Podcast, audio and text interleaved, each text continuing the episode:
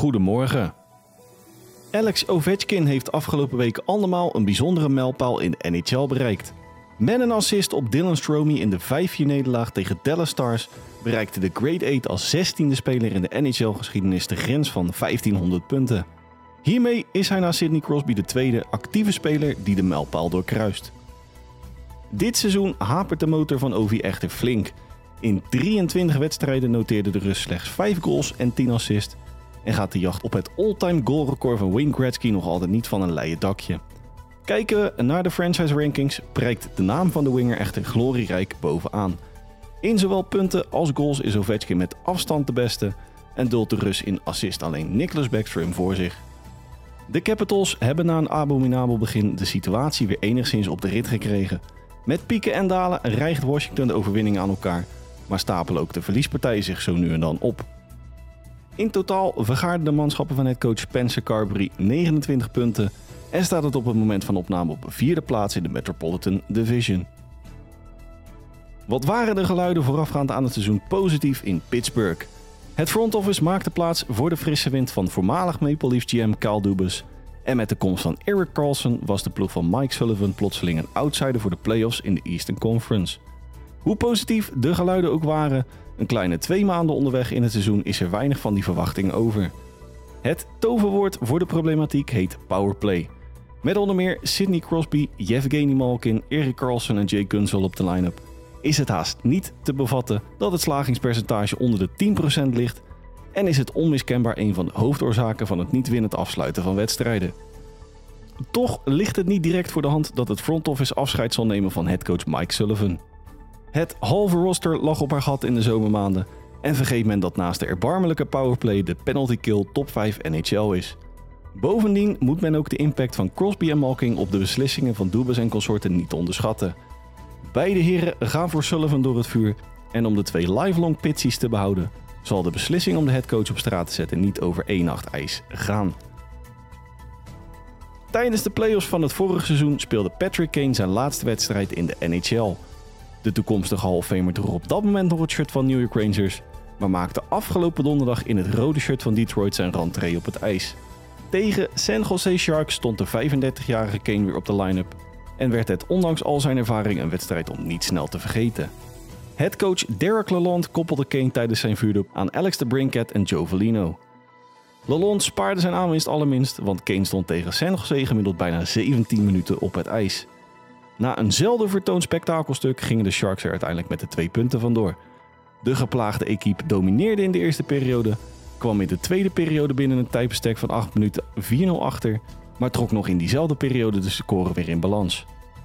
Eerder deze week poetsten ze een 1-4 achterstand op Long Island weg en dit keer bleek een 0-4 achterstand de Sharks niet te deren. Uiteindelijk werd Miguel Granlund in overtime de gevierde man en heeft hiermee San Jose de rode lantaarn aan Chicago Blackhawks overgedragen. Patrick Kane is overigens wel van de nul verlost. Afgelopen weekend gingen de Red Wings roemloos tegen Ottawa Senators met 5-1 ten onder.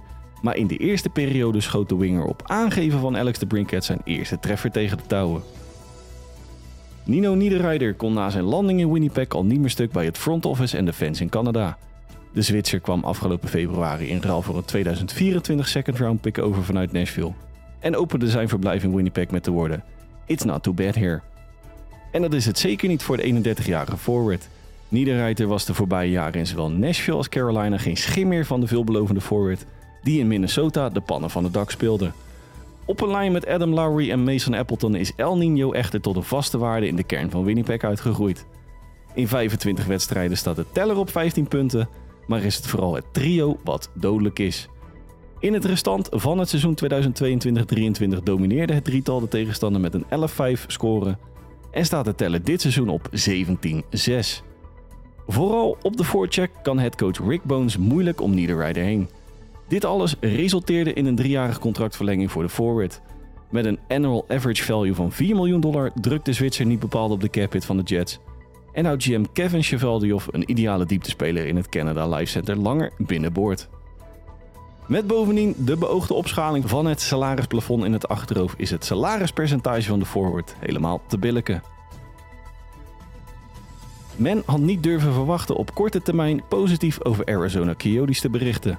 De franchise uit Arizona is de laatste jaren vooral in het nieuws over herlocaties, te bouwen stadions en een salarishuis van de gemiddelde American Hockey League franchise. Toch is het heel erg leuk om dit seizoen een wedstrijd van Arizona te kijken. De ploeg van headcoach Andre Tourney had hands down een van de betere offseasons in de NHL. En onderaan de streep staat er een mooi gebalanceerd roster op het ijs. Met oogappel Logan Cooley als stralende middelpunt doen de woestijnbewoners volop mee in de strijd om de playoff tickets in de Western Conference. De afgelopen week presteerden de Coyotes bovendien iets unieks. In vijf achtereenvolgende wedstrijden rekenen de ploeg af met Vegas Golden Knights, Tampa Bay Lightning, Colorado Avalanche, St. Louis Blues en Washington Capitals. Inderdaad, vijf Stanley Cup winnaars achter elkaar een bezoek in Arizona met een perfecte score van 5-0. Dit was voor het eerst in 78 jaar dat de franchise dat voor elkaar bokste. In het vijfluik verdiende vooral goalie Connor Ingram de credits. De sluitpost noteerde tegen Vegas en Washington een shutout en kreeg er tegen Tampa Bay en St. Louis slechts één om de oren. Verspreid over de vijf wedstrijden staat er onderaan de streep een 9,68 save percentage en is hij met zijn seizoenstotaal van .39 de beste goalie in de NHL. Er waren in en rond Minnesota weinig positieve geluiden te horen toen vorige week headcoach Dean Everson aan de kant werd gezet. GM Bill Guerin had na het slechte begin van het seizoen genoeg gezien en zette de man die viermaal op rij de playoffs haalde zonder pardon op straat. De wenkbrauwen werden gefronst toen als vervanger John Hines uit de hoge hoed van het front office kwam rollen. Hines had bij zowel New Jersey Devils als Nashville Predators niet veel gepresteerd en werd vooral als makkelijke keuze gezien, daar de 48-jarige headcoach uit de inner circle van Guerin komt. Een krappe week onderweg en de criticasters zijn enigszins terug in hun schulp gekropen. Met feilloze overwinningen op St. Louis Blues en oud-werkgever Nashville Predators beleefde Heinz een droomdebuut en werden nadien ook Chicago Blackhawks en Calgary Flames aan de zegenkar gebonden. Bovendien zijn de Wild statistiek technisch de beste ploeg in de NHL sinds de coachwissel op 28 november. Met 18 goals, een powerplay percentage van 36,4% en een tandem save percentage van 9,55 is de ploeg uit Minnesota aan fuego. Vooral in de wedstrijd tegen Calgary werd de hand van Heinz duidelijk. Met een 3-2 voorsprong voerden de Flames de druk behoorlijk op. Maar waar in de beginfase van dit seizoen de Groene Brigade door de knieën zou gaan, bleven ze relatief eenvoudig overeind. De 4-2 en 5-2 waren weliswaar voor de statistieken, maar de ommekeer is zichtbaar, met name op defensief gebied. In Calgary zullen ze het even zonder goalie Jacob Markstrom moeten stellen. De 33-jarige goalie brak afgelopen maandag tijdens de training een vinger en ligt er enkele weken uit. De sluitpols zet bij lange niet de cijfers neer die hij in 21-22 noteerde. Mede dankzij een 9,22 save percentage werd Markström destijds enigszins verrassend tweede in de verkiezing om de Vezina Trophy. Daniel Vlador zal waarschijnlijk de meeste wedstrijden als vervanger aangewezen worden. En met de jonge Dustin Wolf als zijn backup is de tandem allerminst een zekerheid.